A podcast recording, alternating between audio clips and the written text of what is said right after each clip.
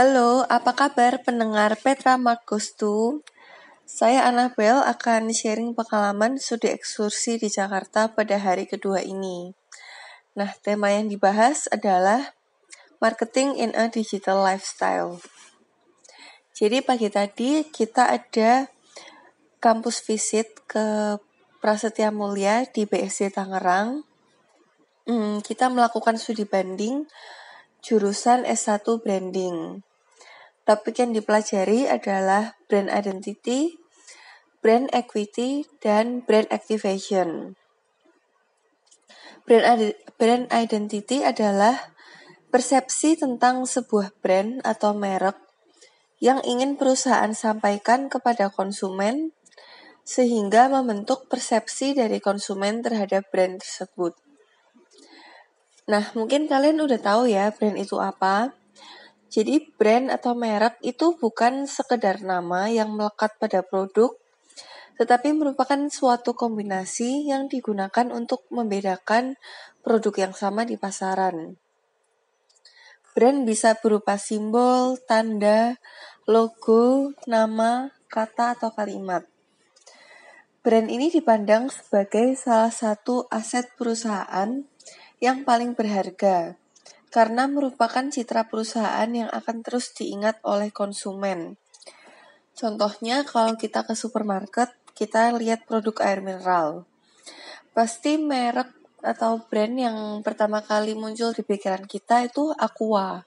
Karena Aqua merupakan top of mind consumer brand. Untuk mie, kita mungkin pasti ingatnya merek Indomie.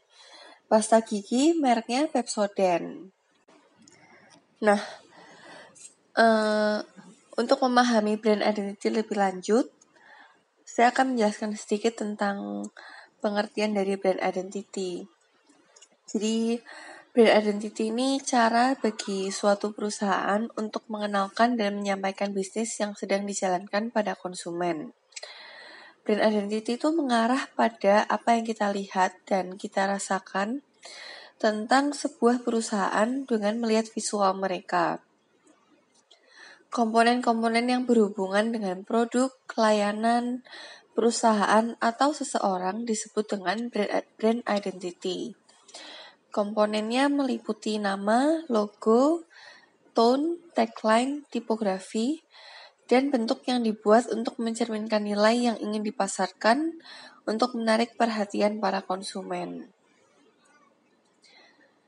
brand, brand identity itu uh, merupakan pesan dari sebuah produk, seseorang ataupun sesuatu yang didapatkan oleh konsumen. Pesan tersebut haruslah merupakan pesan yang konsisten yang diterima oleh konsumen. Nah, sebagai brand identity, membuat logo yang menarik perhatian adalah hal yang sangat penting karena pembuatan logo memerlukan keahlian desain grafis agar sesuai dengan kriteria-kriteria yang diperlukan untuk menggambarkan karakter bisnis perusahaan. Gimana sih cara kita buat membangun brand brand identity yang baik? Langkah-langkah yang diperlukan untuk membangun brand identity yang kuat, terpadu, dan konsisten bisa dirangkum menjadi poin-poin penting berikut. Yang pertama, kita perlu menganalisa perusahaan dan target pasar kita. Kemudian kita tentukan inti dari tujuan bisnis perusahaan. Lalu kita bisa mengidentifikasi target konsumen. Kemudian tentukan karakter dan pesan yang ingin disampaikan. Ketatnya persaingan di dunia bisnis membuat para pengusaha terus memikirkan strategi untuk memenangkan hati pelanggan. Salah satu strateginya adalah brand activation. Telah banyak perusahaan yang mencoba strategi ini, mulai dari perusahaan besar hingga perusahaan startup. Meskipun terbilang baru, namun terbukti brand activation ini cukup efektif untuk meningkatkan penjualan dan kesadaran merek.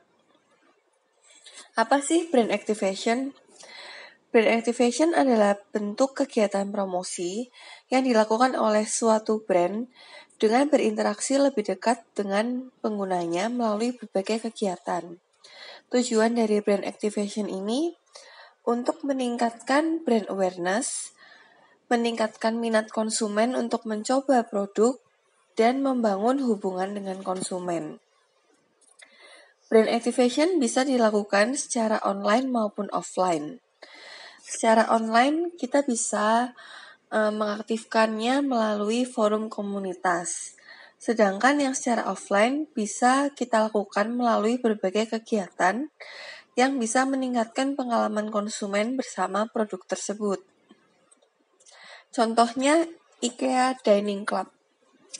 Jadi beberapa waktu lalu Perusahaan IKEA ini membuat restoran pop-up di London selama kurang lebih dua minggu dengan tema To Celebrate the Joy of Cooking Together.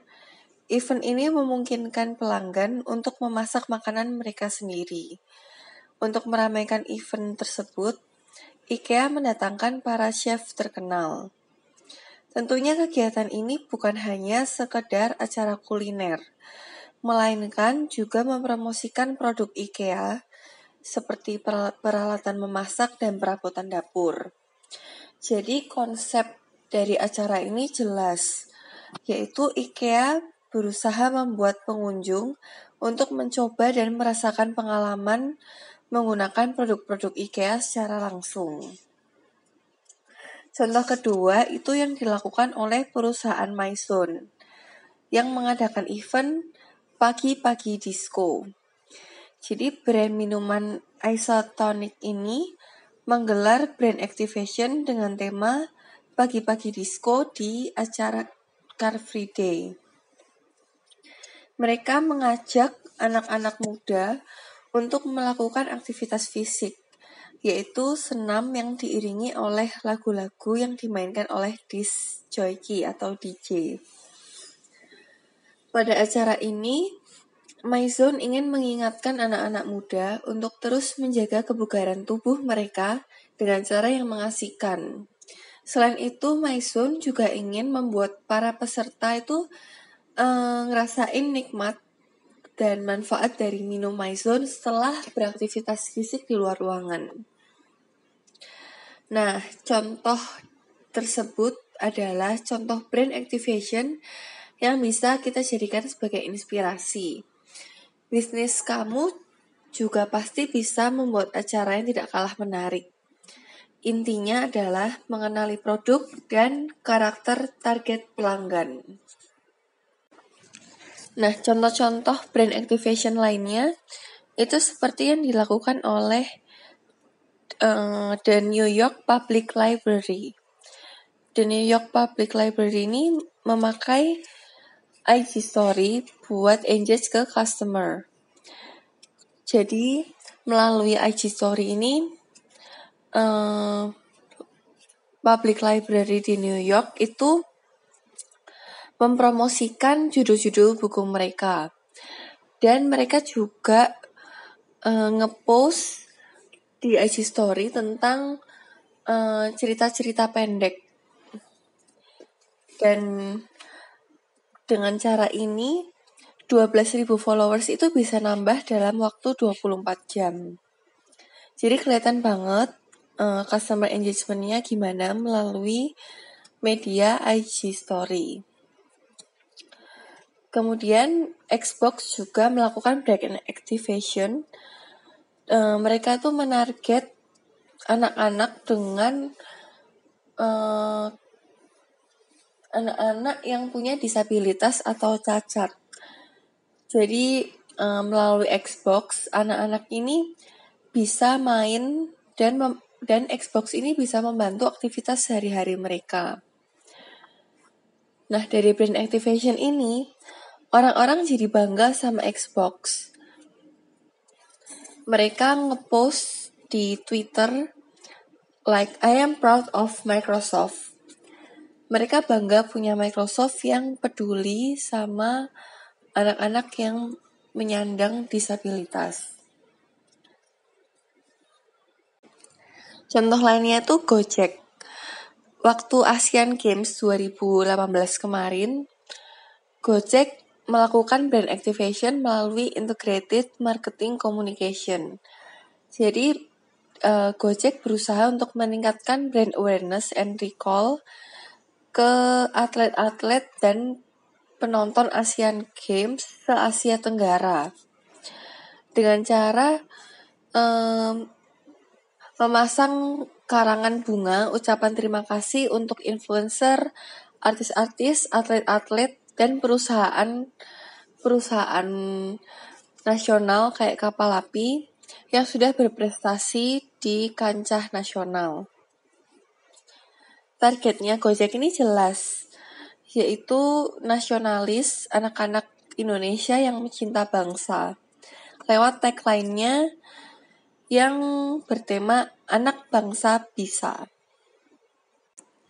Terus gimana sih cara kita bisa create brand activation? Yang pertama itu kita perlu tentukan tujuan. Pakai metode SMART yaitu specific, measurable, uh, achievable, realistic, dan dan timely. Lalu yang kedua, kita harus tahu target audience kita itu siapa. Kemudian kita bisa uh, define our campaign. Kita milih cara kita melakukan kampanye atau mempromosikan produk kita ke konsumen itu gimana. Step keempat, generate ideas for your brand activation. Jadi kita brainstorming ide untuk tahap brand activation ke kon ke konsumen. Lalu kita bisa melakukan uh, menyusun timeline dan budgeting menggunakan metode Gantt chart. Next step, kita mengimplementasikan brand activation. Setelah diimplementasikan, kemudian kita melakukan evaluasi. Uh, kita mengevaluasi apakah brand activation ini berhasil. Oke, okay, next kita akan bahas tentang brand equity.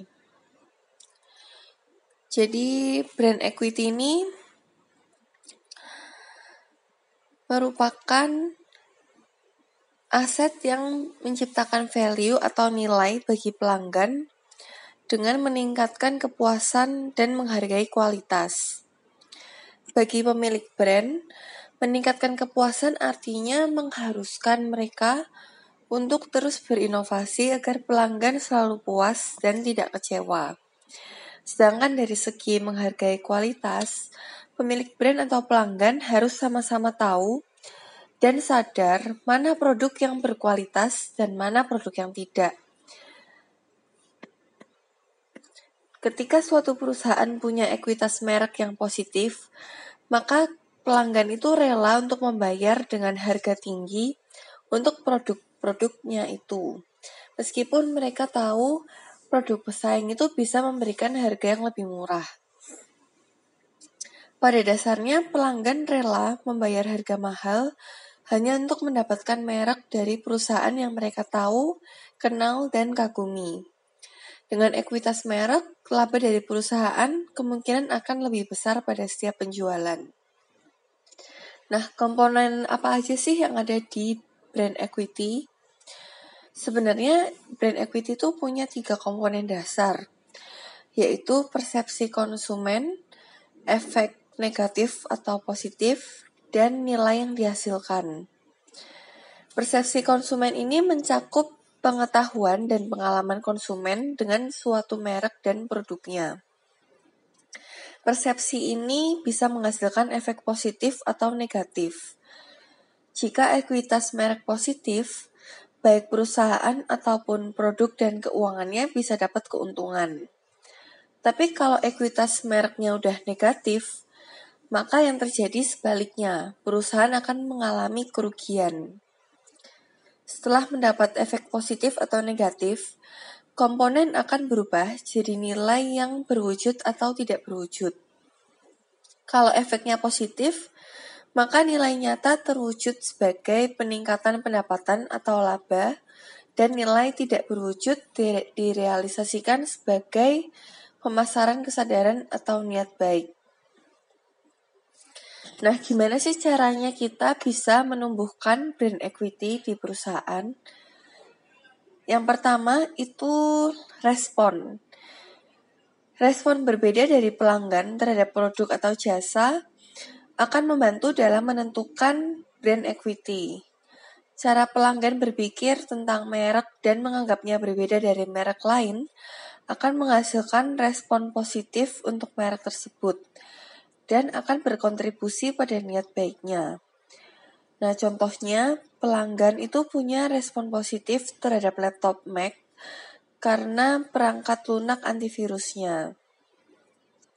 Kemudian yang kedua, perusahaan ini perlu punya pengetahuan merek. Jadi respon itu bisa dihasilkan kalau pelanggan punya pengetahuan yang cukup tentang merek. Pengetahuan merek itu mencakup pemikiran, perasaan, informasi, dan pengalaman konsumen terhadap produk pemakaian produk perusahaan. Kemudian yang ketiga itu pemasaran merek. Respon pelanggan yang berbeda yang menambah nilai merek semata-mata bergantung sama pemasaran merek.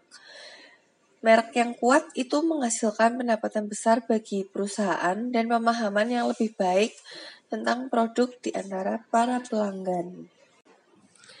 Nah, setelah kunjungan ke Prasmul, kita lanjut ke link aja. Teman-teman udah pada tahu link aja belum nih?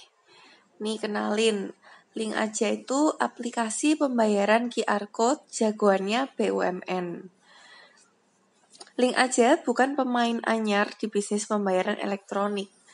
Link aja ini wajah baru dari Tcash, yaitu layanan keuangan digital e-wallet milik Telkomsel, anak perusahaan anak usaha PT Telekomunikasi Indonesia Persero atau Telkom. Nah, link aja ini merupakan gabungan dari layanan keuangan elektronik milik PT Bank Mandiri, e-cash, Kemudian gabungan dari Uniku dari PT BNI, PT BRI dengan merek T-Bank. Pemilik saham Link aja bukan cuma Telkomsel, tapi ada Bank BRI, Bank Mandiri, Bank BNI, dan masuk di dalamnya PT Bank Tabungan Negara atau Bank BTN, PT Pertamina, dan PT Asuransi Jiwasraya. Perubahan layanan Tikes menjadi link aja itu meluncur pada tanggal 22 Februari 2019 dan sudah dimanfaatkan oleh masyarakat sejak 3 Maret 2019. Jadi pengguna layanan pembayaran tiga bank plat merah tersebut akan dimigrasikan secara bertahap ke link aja. Nah, apa aja sih keuntungan dari aplikasi Link aja? Nah, yang pertama di Link aja itu ada basic service. Saldo maksimum 2 juta rupiah. Keuntungannya itu bisa buat isi saldo, buat belanja online, bayar dan beli lewat ponsel, bayar tagihan listrik, tagihan air, gas, telepon, internet, beli pulsa, paket data, dan bayar merchant. Lalu yang kedua itu ada layanan full service. Saldo maksimumnya 10 juta rupiah. Keuntungannya apa sih? Kita bisa pakai link aja buat isi saldo, buat belanja online, bayar tagihan lewat ponsel, bayar merchant, terus kirim uang ke sesama pengguna link aja, atau ATM Himbara lewat nomor ponsel atau rekening, sama kita juga bisa tarik saldo. Nah, buat bisa dapat layanan full service link aja, kita kunjungi Grapari terdekat dengan membawa kartu identitas asli, bisa KTP, SIM, atau paspor. Nah, link aja ini nantinya juga bisa digunakan buat transaksi pembayaran bahan bakar di SPBU Pertamina, juga bisa buat beli tiket kereta api dan bus Damri, paket IndiHome, beli produk asuransinya Jiwasraya, produk farmasi Kimia Farma, juga bisa buat isi imani, itol, um, terus juga bisa buat uh, bayar Grab sama bayar Gojek. Dan nantinya link aja ini juga mau dihubungin ke pembayaran transportasi umum di Jakarta kayak Transjakarta atau KRL sama MRT. So, tunggu apa lagi guys? Buruan install aplikasi link aja, bikin akun, dan nikmati pembayaran dengan link aja yang tentunya juga menawarkan banyak cashback yang menarik loh guys. Nah, kunjungan terakhir yang gak kalah menarik itu kita ada kunjungan ke tim Lab, tim Lab Future Park di Gandaria City, Jakarta.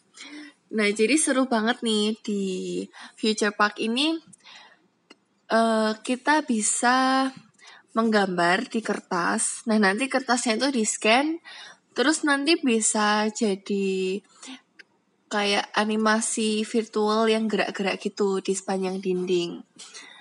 Terus juga ada spot foto yang menarik di Future Park. Itu kita kita bisa foto dengan latar belakang balon-balon besar, bola-bola.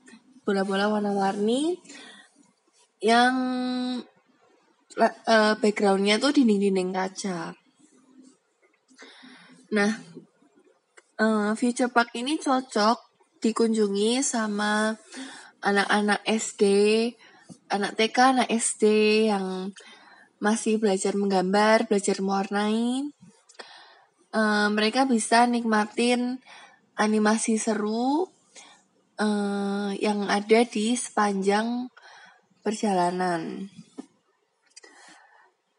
Uh, tempat ini juga cocok buat quality time parents sama anaknya. Jadi kids and parents biar dapat experience yang luar biasa di Future Park ini.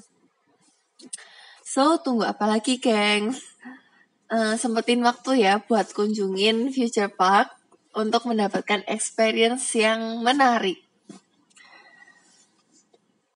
Nah, sampai di sini dulu ya perbincangan kita tentang brand identity dan tentang uh, pengalaman studi ekskursi touring Jakarta di hari kedua ini. Buat teman-teman yang mungkin tertarik buat mendalami lebih lanjut tentang branding, tentang marketing, tentang eh, jalan-jalan uh, touring di Jakarta, bisa mendengarkan episode kami selanjutnya di channel Petra Mark Gustu di Spotify. Dadah!